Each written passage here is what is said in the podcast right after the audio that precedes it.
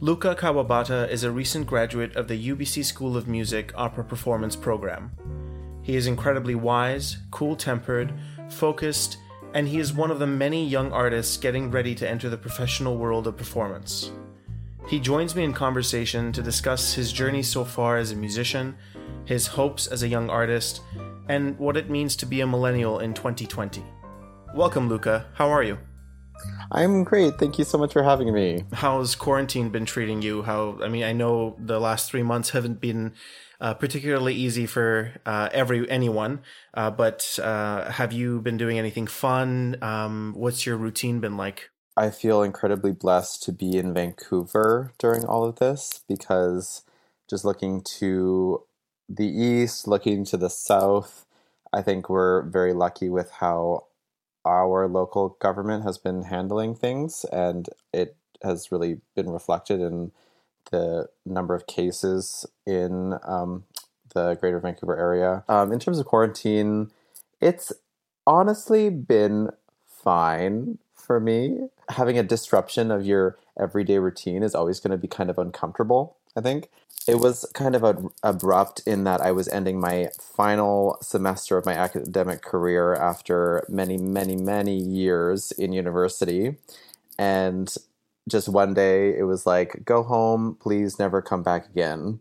I have this ongoing joke where I, I talk to like everybody in customer service about this. Not that I'm like frequently fre- frequenting a bunch of places, but I'll just like go into a shop on Main and have this conversation where people are like, no one really knows what is going on, but everyone is just trying to act like they know what's going on and like just try to make the best, the most of it it's literally faking it till we make it. Um, so you mentioned that uh, the abrupt end of um, school put a kind of a kink into the celebration of you finishing an extremely long stretch in school. How did your journey to uh, to music and opera begin? Because I, know that that wasn't your you have an undergraduate degree in a in a different field, and so yeah, how, how did you get into music and ultimately opera?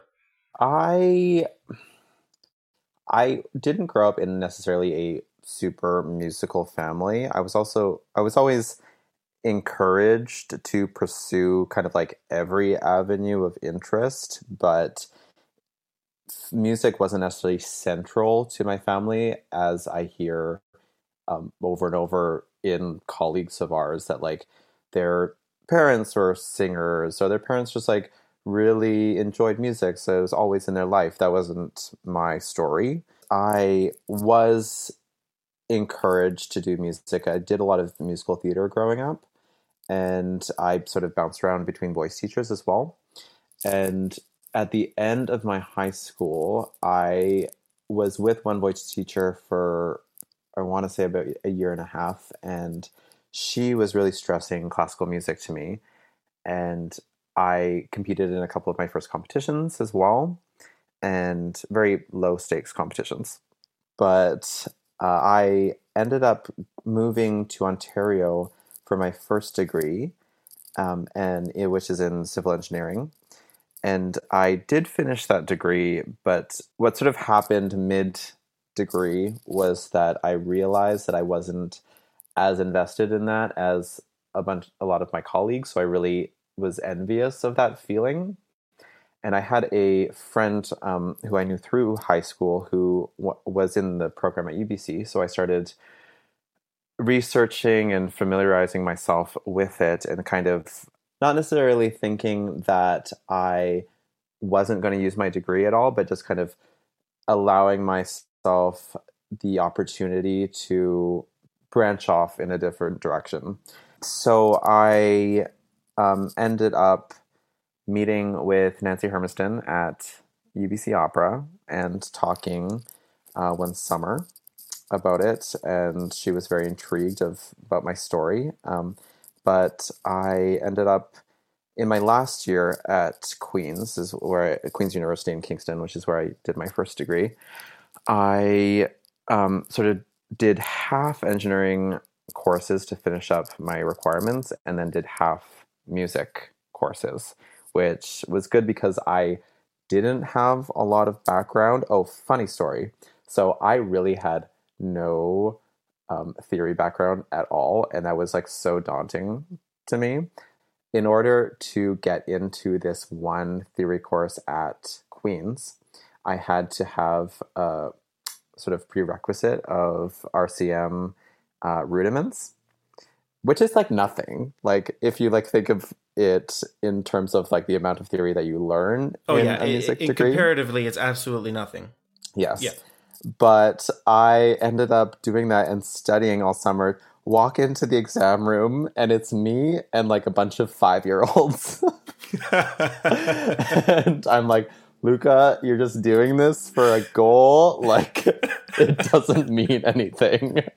Yeah, so I ended up doing that. And then I went straight from one degree and I was accepted into UBC, so I started my degree at UBC, and uh, six years later, here we are, and I've done a whole bunch of operas and a whole bunch of roles, and I've grown as a human and as a musician and um, everything else as well. Hopefully,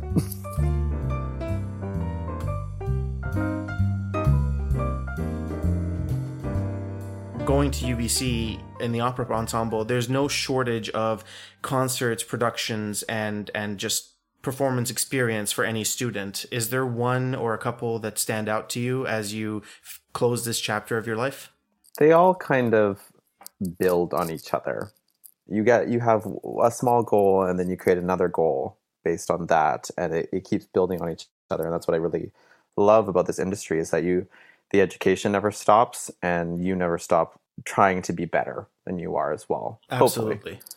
Um, but three that I'd say really stick with me are my um, we performed Silent Night, uh, composed by Kevin Puts, and I sang the role of Lieutenant Audebert, who was the French lieutenant, and it really gave me an opportunity to really connect with contemporary opera as well as uh, working with the the co- conductor for the that production Robert Wood hmm he it was such a great collaborative environment Hmm. where he, we would have discussions about the character and different phrasing within the score and that is like at the core of what I love about singing Yeah.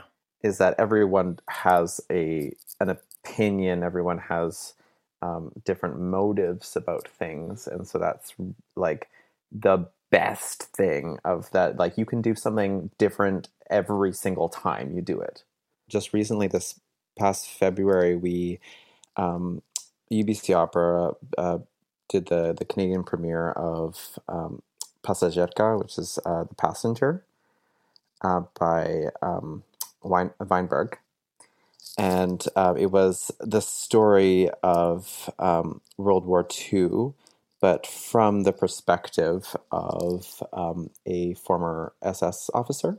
I, I really appreciated that the women were so highlighted in uh, this production as well. hmm Um, and so the the male roles were smaller, but even having that small opportunity to kind of create something special, Yes. um, I it, it was kind of this thing. It's like I people were asking me what I was singing in it, and I was like, well, I'm singing the largest baritone role, which is tiny compared to what the women were asked to do. So I was just applauding them every day.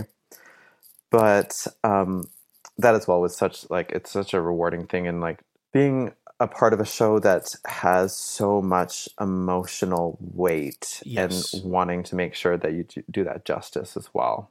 there's a specific um, uh, woman's chorus where, uh, at least the way that Professor Hermiston uh, um, staged it, they were in the in the uh, the the barracks uh, Yeah. that that the um, uh, that the prisoners were held in, and they were all singing, and I had goosebumps the entire time. Um, I, I obviously can't speak for those who have had family go through that experience, but on an art- artistic level, on a, on a level where um, you're trying to send a message um, uh, of history, um, it, it, it was a really incredibly powerful work. Um, uh, on, I have to make a note of the orchestration. The orchestration was my favorite because huge orchestra, huge also. orchestra. But it was the first time that, that I've experienced an opera where the orchestra was there, but but it was there in a in. I know the music is always there in a supporting role, but it was. I don't know how to explain it. It was. It was another character. It was another. That's exactly it. It was another character. It wasn't just there for the sake of being there because it was an opera. It was a totally another character to the whole Exactly. piece. Yeah. And how often do you get uh, to do an opera that has a saxophone in the pit? yeah. Yeah. That's exactly it. I was like, I was listening to it at one point. I'm like, this is really jazzy. Um, Yeah, I like exactly. this. hmm Um, very Yeah. cool.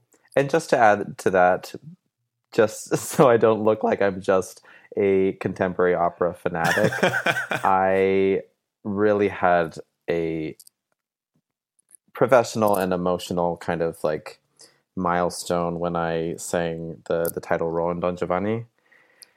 Because it's it's really kind of like one of those end goals that people have. Yes. one of those operas. And i i love mozart to death and i every dress rehearsal every production that we had every sorry every show that we had i after i would be dragged down to hell i'd be sitting back at the back of the stage when the rest of the characters were doing the finale just being like i wish this could go on forever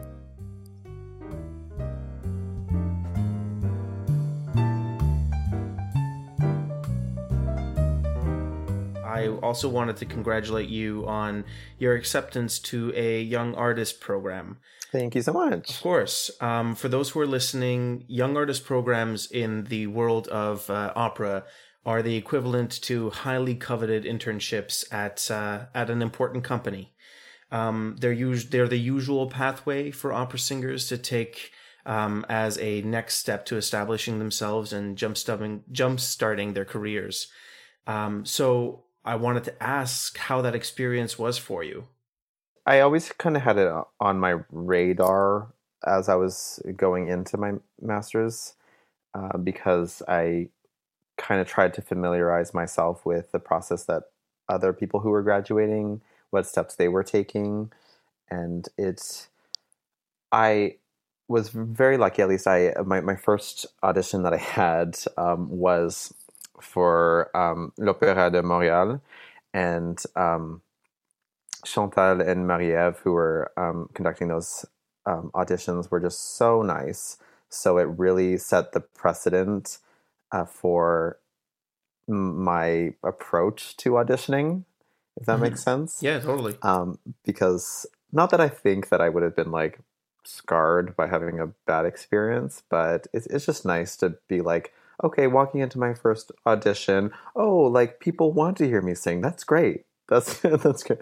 So um, I I did a few auditions in um, Canada and some in the states, and it was really my my only goal really was to just kind of like audition as much as I felt like I could and familiarize myself with the process because it's not the kind of thing that is a one time occurrence.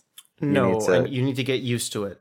Exactly. You need Yeah. to get used to meeting people and selling yourself and um, knowing that you're not going to be at your peak every day, every audition Yes. as well. So being able to kind of like do the audition, uh, do what you can, and wipe that slate clean as well. If people know that it's not a case of like you need to be prepared before you go in, you need to like be prepared musically. Absolutely, that is like just f- fundamentals That's rule number one.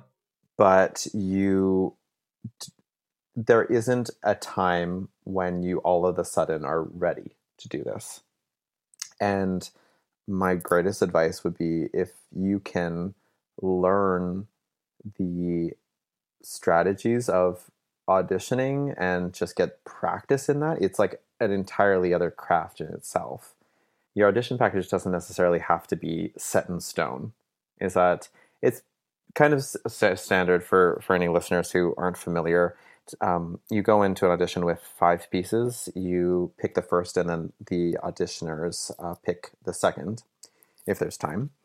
Um, but those five don't necessarily have to be the be all end all of your um, audition career.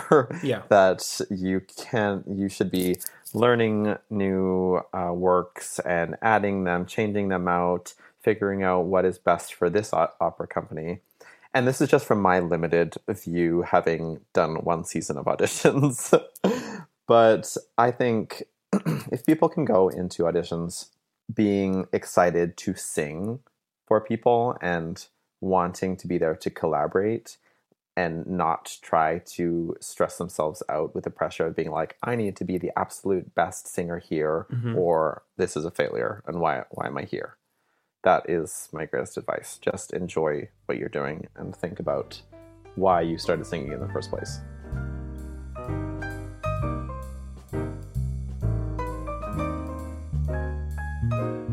our incredible uh, producer for this podcast, Duncan, um, uh, wrote a post yesterday on Facebook, and I, I mean, I, I just looked it up on my phone, and I wanted to quote him because I think I've been having, oh, I've been wanting to write something um, for for for a long time since since um, over the last couple weeks. And i've had a really difficult time and i was talking to him about it and he said it, it's hard because it's messy.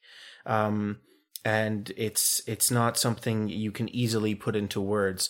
But i think in in regards to our art form um, our medium i think he said it best and I, and I and i just like to quote him quickly. He said um, he says stop asking why classical music is dying it's dying because all we're doing is fetishize, fetishizing the work of people who died 193 years ago. Um, program black composers, program indigenous composers, program POC performers, hire LGBTQ plus, hire BIPOC staff, musicians and conductors. Um, program challenging works, piss off conservative donors and find new ones. Play beautiful, complex, and haunting works like this one. He's making a reference to um, composer Joel Thompson, uh, who in our previous episode um, we touched on his work, um, the seven last words of the unarmed, um, and what our generation and what did you call them the the what gen- Zillennials. the zillennials. Uh, what the zillennials look like because we are significantly more diverse in every way um, than our previous generation. And that, that, that, is no fault to our parents generation or generations before. It's just the times are different and we are we're wanting more. We're wanting more of our society. I um, have heard it uh, a few times, and I've never necessarily let it sink into my psyche too much. But uh, very successful uh, singers in this industry saying, like, "Oh, I think that my generation is the last to be able to make this a career." And I thought I was thinking about this yesterday and today a lot, where I was thinking, sure, like maybe yes, you are the last generation to have this career in opera, but we will have a career in music that is our own identity as performers and as um, creators and as artists because it doesn't music is not going to stop. That's not something that is fathomable. Um, it's just going to evolve.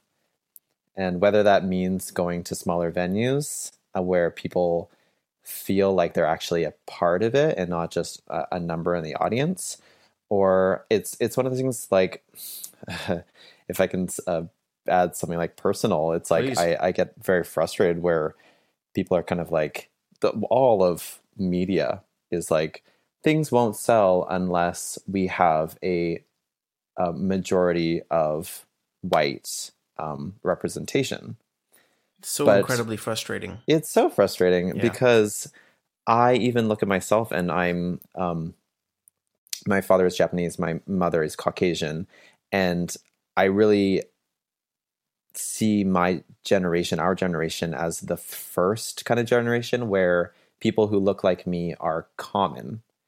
and it's frustrating because unless I'm portraying someone else, I'm never going to have a story about me shown in a history book, like or like be do do a historical reenactment of someone who looks like me. Yes, because it's it's new because the world is evolving, mm-hmm. and people want to see people like them represented on stage and support that.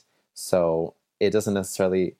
I would hope that these things would um, become popular in like a, a grand scale, but I think our art form personally is moving much more to indie opera and a small scale venues where it's not it doesn't break the bank to put on a production. Yeah, that, that's I honestly um I was having this conversation with another friend um a couple days ago.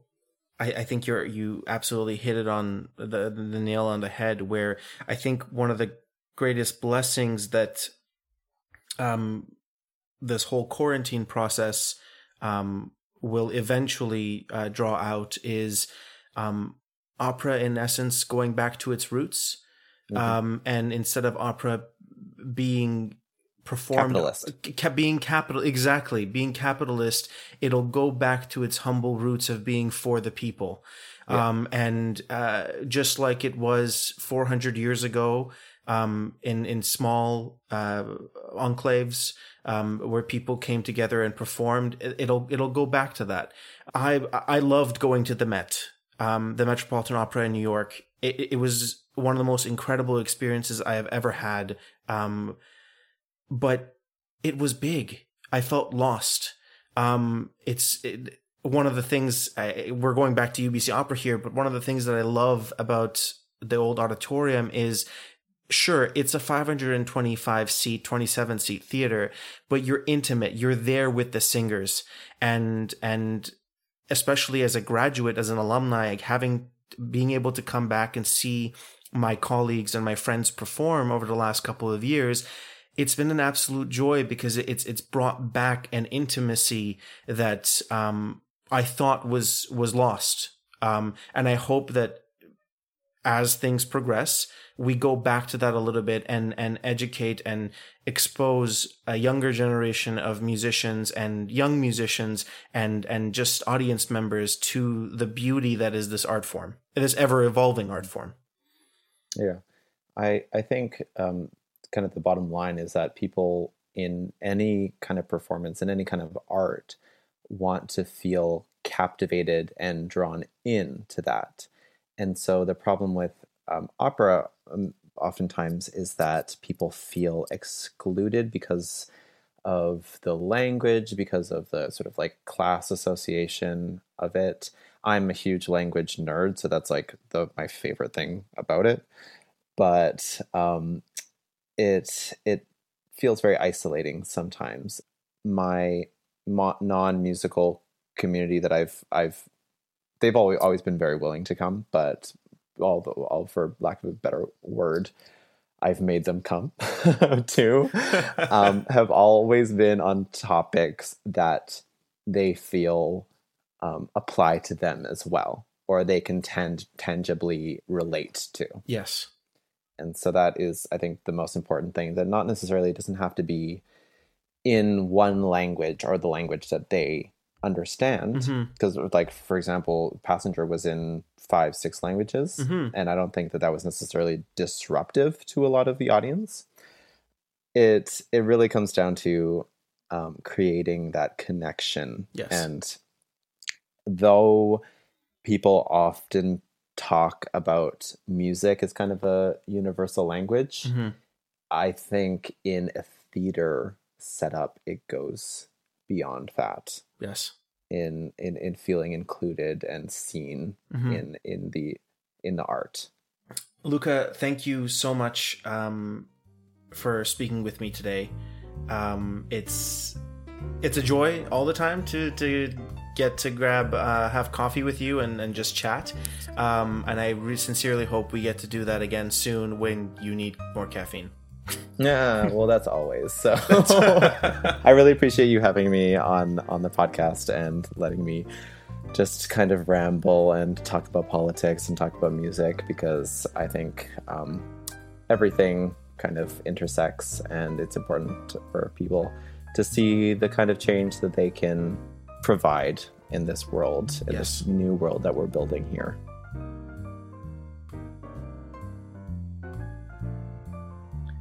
As always, thank you to Mr. Duncan Watts Grant for editing and producing this show. I can honestly tell you that it has been an incredibly rewarding and educational experience for the both of us, and we both look forward to many, many episodes to come. Thank you for listening.